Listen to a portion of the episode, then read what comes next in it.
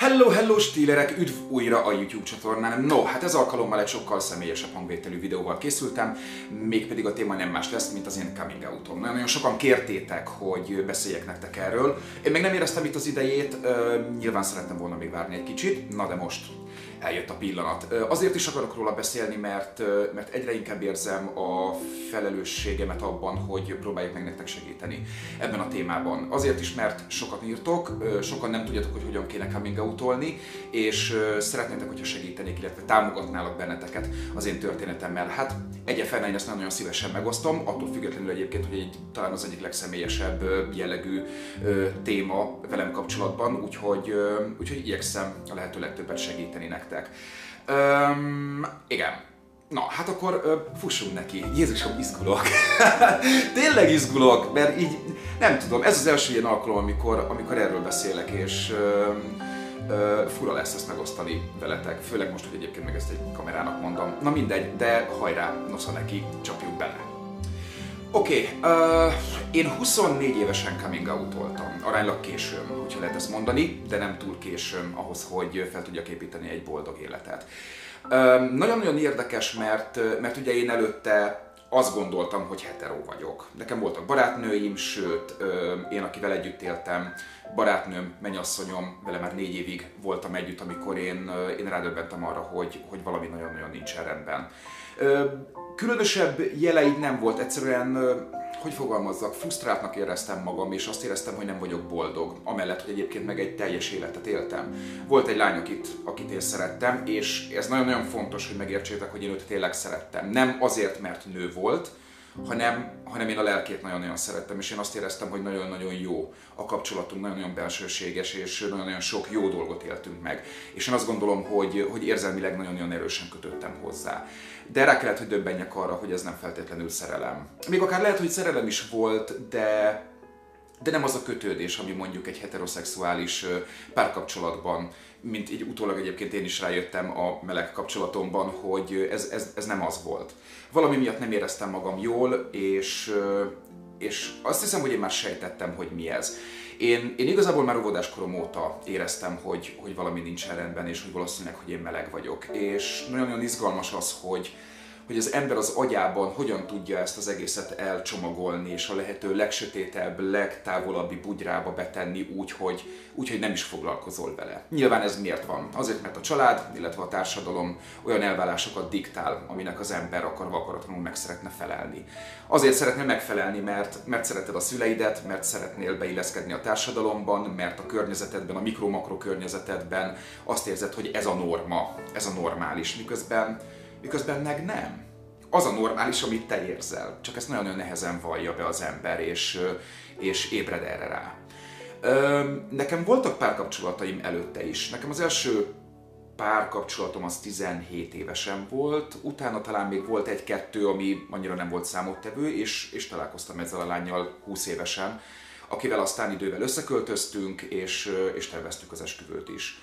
Én azt éreztem, hogy minden rendben volt tulajdonképpen, mert, mert jól tudtam vele együtt élni. Egy probléma volt, hogy valami nem, nem smakolta az ágyban.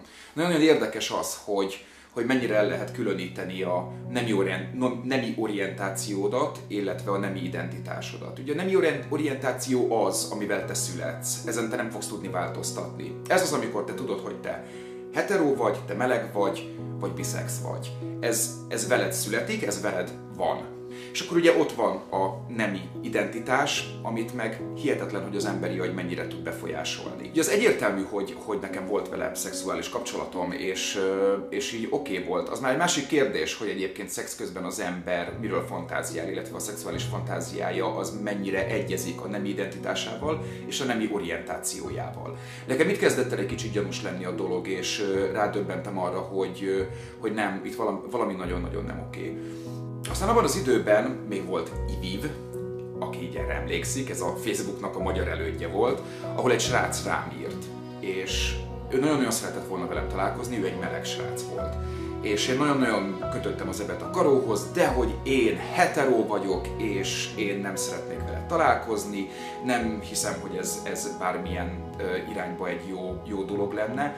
Viszont ő rettenetesen kitartó volt, és nagyon azt éreztem, hogy nagyon-nagyon őszintén nyitott felém, ami, ami, amire én úgy éreztem, hogy, hogy erre nekem muszáj, hogy lépjek, mert ez egy nagyon-nagyon jó lehetőség ahhoz, hogy, hogy végre ezt a több éves dolgot, ami mondjuk a pubertás koromtól egészen 24 éves koromig tartott, egy eléggé hosszú idő, le tudjak zárni. Hogy le tudjam zárni ezeket a frusztrációkat, ezeket a, ezeket a rendkívül rossz, feszengő, érzéseket, amik, amik bennem voltak a saját szexualitásommal kapcsolatban. Úgyhogy, úgyhogy én belementem és találkoztam ezzel a sráccal. Így az első alkalommal még csak egy randi volt, randi volt, hát találkoztunk, meg nagyon sokat beszélgettünk erről az egész dologról.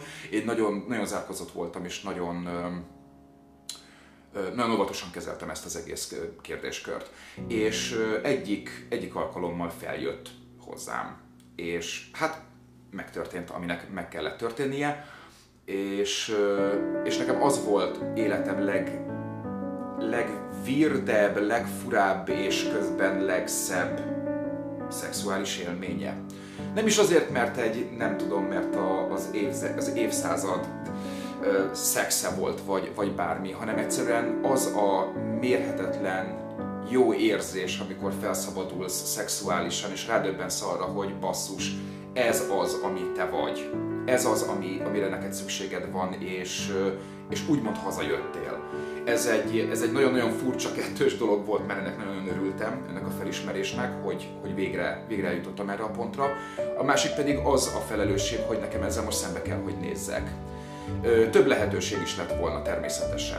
Lehetett volna az, hogy én ezt elsúnyogom, soha többet nem beszélek róla, és élem tovább az életemet. Hazudok saját magamnak, hazudok a páromnak, feleségül veszem, csinálunk egy csomó gyereket, és az egész életem egy megveszekedett hazugság. És ekkor döbbentem rá arra, hogy ki vagyok én, hogy, hogy én, hogy én tönkre tegyek több életet. Egyszerűen én szerettem azt a lányt annyira, hogy, hogy éreztem azt a felelősségvállalást az ő irányába, hogy én ezt egyszerűen nem tehetem meg. Már csak önös érdekből sem, hiszen egyetlen egyszer élünk ezen a földön, és én nem szeretném a saját életemet szétcseszni csak azért, mert, mert nem vagyok tökös, és nem vállalom be azt, ami vagyok. És ugye ilyenkor ez csak egy lábjegyzet, amit most megjegyzek, hogy, hogy nagyon-nagyon sokszor cseszegetik ugye a melegeket, hogy mert hogy mi nem vagyunk férfiak, és hogy, és hogy na lányok, meg stb. Én azt gondolom, hogy ennél férfiasabb dolog a Földön nincsen, mint amikor, mint amikor a saját szexualitásodat felvállalod a barátok, a családod, a társadalom előtt, és akár mondjuk én a leendő mennyasszonyom előtt, és mondom meg neki azt, hogy ne haragudj, de meleg vagyok. Ö, pontosan ez történt. Nyilván elképesztő nagy összeomlás volt a lány részéről, és én ezt próbáltam neki egyértelműen elmagyarázni, hogy, hogy ő itt most ne érezze azt, hogy, hogy esetleg ő kevesebb volt, vagy ő hibázott, vagy valami rosszat csinált. Ez nagyon-nagyon fontos. És én sem hibáztam, és én sem csináltam semmi rosszat. Egyszerűen, egyszerűen egy felismerés volt, amit, amit, amit nekem fel kell dolgozni, együtt nekünk fel kell dolgozni, és nagyon örülnék neki, hogyha erről tovább tudnánk lépni. Nyilván a nők szemében ez egy nagyon nehéz dolog lehet, hogy van egy, van egy pasim, aki, aki megcsalt egy másik pasival. Mert ha még egy nővel tenné meg, akkor azt mondom, hogy nem mondom, és nem mondom azt, hogy megbocsátandó bűn, de, de azért azt talán könnyebben fel tudja dolgozni egy nő, mint hogyha a pasia egy másik pasival csalja meg. És ez nagyon-nagyon fontos, hogy itt le kell szögezni, hogy ez nem, ez nem az ő hibája volt, nem azért mert volt, mert ő kevesebb volt. Egyszerűen feleszméltem arra, hogy az én nemi orientációm az nem egyezik a nemi identitásommal. És ezt nekem összhangba kell hozni. Ez nem az ő hibája volt. Természetesen ő ezt nagyon-nagyon nehezen kezelte, ő úgy gondolta, hogy én bepánikoltam, és hogy én menjek el pszichológushoz természetesen én szerettem őt annyira, hogy, hogy ennek a kérésének eleget tettem. És elmentem pszichológushoz, és elmondtam neki mindent, és a pszichológus annyit mondott, hogy nézd Oliver, ez egy teljesen egészséges coming out volt. Ha bármiben tudok neked segíteni, akkor, akkor gyere és beszélgessünk. Ha a mennyasszonyodnak tudok segíteni bármiben, akkor természetesen őt is sokat, sok szeretettel várom. Nyilván ő, ő hangsúlyozta, hogy valószínűleg, hogy a lánynál sokkal több munka van, és sokkal több mindent tudna segíteni, mint nálam, mert én eléggé egyértelműen, ő azt lát, hogy eléggé egyértelműen coming out. Aztán a Pszichológustól hazafele nagyon-nagyon sokat gondolkoztam ezen, hogy, hogy most így hogyan tovább. Nyilván egyértelmű volt, hogy innentől az én életemnek annak az addigi szakaszának vége, és teljesen újat kell kezdeni. És most egy még nehezebb beszélgetés lesz a barátnőmmel, illetve a mennyasszonyommal, mint ami, mint ami előtte volt. És ez meg is történt, és én elmondtam neki, hogy mi a helyzet, és, és én bocsánatot kértem tőle. Én biztosítani szerettem volna őt arról, hogy én őt nagyon-nagyon szerettem, és ettől függetlenül én őt nagyon-nagyon támogatom, mert, mert azt a négy évet, azt a csodálatos négy évet én nem akarnám kitörölni az életemből, miért is tenném. Ő ezt ennél sokkal nehezebben fogadta, hát nagyjából úgy, hogy másnap, amikor én elmentem dolgozni, másfél óra alatt összepakolt, és én soha többet nem láttam őt. Ami nekem nekem nagyon-nagyon-nagyon-nagyon rossz volt, és én rettenetesen mély és, és kemény bűntudattal voltam utána eléggé hosszú ideig, mert, mert úgy éreztem, hogy ez az én felelősségem volt, és hogy én, én hibáztam. Aztán persze erre kell jöjjek, hogy nem, eh, egyszerűen én, én oldottam meg a problémát, és én tettem egy akkora lépést, amivel én azt gondolom, hogy több darab életet megmentettem. Hát, hú, nagyjából egyébként így ennyi, ennyi a történet. Nyilván aztán utána ugye egyre nehezebb, utána meg még nehezebb volt új, friss, coming out melegként ezt az egészet feldolgozni, és beilleszkedni a, a, a meleg társadalomba, ami akkoriban még furcsább volt, és még, még degeneráltabbnak tűnt számomra, mint amilyen a hetero társadalom volt, vagy a hetero világ. Aztán nyilván meg kellett, hogy tapasztaljam, hogy teljesen másképpen működnek a melegek, mint ahogy a heterók. Ez nem jelenti azt, hogy bárki rosszabb vagy jobb lenne, egyszerűen másképpen éljük meg a szexualitást, másképpen éljük meg a párkapcsolatot és az ehhez hasonló dolgokat. Ez nagyon érdekes, mert egyébként nyilván én azt tanácsolnám első körben az embereknek, hogyha bárki coming out akkor, akkor azt mondjuk ne, ne így a mennyasszonyával, vagy pedig, vagy pedig anyuval vagy apuval kezdje, ami egy sokkal nagyobb, nagyobb, sokkal nagyobb falat. Talán sokkal egyszerűbb olyan hozzátartozóval vagy baráttal megbeszélni, aki, aki korban közel áll hozzá. Ez lehet egy jó barát, ez lehet egy unokaöcs, unokabáty, unokatesó, bárki. Természetesen, ha bevállalod, akkor nyugodtan lehet a, a szülőkkel is, csak jó ilyenkor egy, egy olyan embert magad mellé állítani, akiben te megbízol, és tud neked majd segíteni a nagy coming out előtt. Ugye, és ez miért nagyon-nagyon fontos? Azért, mert minél közelebb áll hozzád egy ember érzelmileg, annál nehezebb lesz ezt neki elmondani. Hiszen annál jobban tudod, hogy mennyi veszíteni valód van, hogyha ő erre rosszul reagál. És mert az, hogy a barátod eltávolodik tőled, vagy elpártol mellőled, kit érdekel, majd keresel egy újat. Akkor az nem volt egy igaz barát. Viszont, hogyha ezt mondjuk egy menyasszonyjal, vagy egy, egy, egy szülővel csinálod meg, és ő reagál nagyon-nagyon rosszul, az, az neked sem lesz jó. Nyilván az én helyzetem az nagyon-nagyon más, mert, mert én soha többet nem láttam őt, viszont én nem tudom eldönteni, hogy ha, ha mondjuk ezt a szüleimmel történik meg, akkor, akkor, akkor mi van. Ez nagyon, ez nagyon nehéz, és nyilván nem lehet kiszámítani, hogy ki hogyan reagál rá, mert vannak olyan ismerőseim, akiknek bigott, keresztény szülei vannak, és ők voltak az elsők, akik zokogva a nyakába borultak, és mondták azt, hogy kisfiam, kislányom, iszonyatosan szeretlek, és örülök, hogy ezt elmondtad. És ismerek olyan totál liberális család, családot is, ahol, ahol évekig nem álltak szóba a gyerekkel. Tehát ez nagyon nehéz kiszámítani. Viszont egy a szüleimmel egyébként meg, meg, meg így nagyon meglepően jól ment. Anyukám egy picit fura volt, mert ő, ő össze, hát nem is az, hogy összeomlott, de megijedt. Szerintem ezt valahol sejtette. És az első kérdés az az volt, hogy úristen, akkor nekem most nem lesz unokám. És így mondtam, hogy. Hogy itt most nem arról van szó, hogy én mentő vagyok, vagy rádöbbentem, hogy mentő vagyok, hanem egyszerűen csak meleg vagyok. Nyilván majd, majd lesz családom, és majd lesz párom, és majd szeretnék gyerekeket, természetesen. Ebben semmi baj nincsen. Csak, csak egyszerűen így elmondtam neki, és ő nagyon-nagyon kedves volt. Ő annyit mondott, hogy kisfiam, nekem semmi más nem fontos, mint az, hogy te boldog legyél. Te vagy az én életem műve, te vagy számomra a legfontosabb. Ha én téged mosolyogni látlak, akkor én boldog és azt hiszem, hogy ennél nagyobb támogatást senkitől nem kaphatnék. Ez volt számomra a legfontosabb, anyukám a legfontosabb számomra ezen a földön, és én nagyon-nagyon örültem neki, hogy ő ennyire jól reagált erre az egészre. Aztán voltak persze olyan emberek, akik egyébként elpároltak tőlem, és, és nem találkoztam velük, soha többet, mert úristen, te meleg vagy, na hát, de gáz.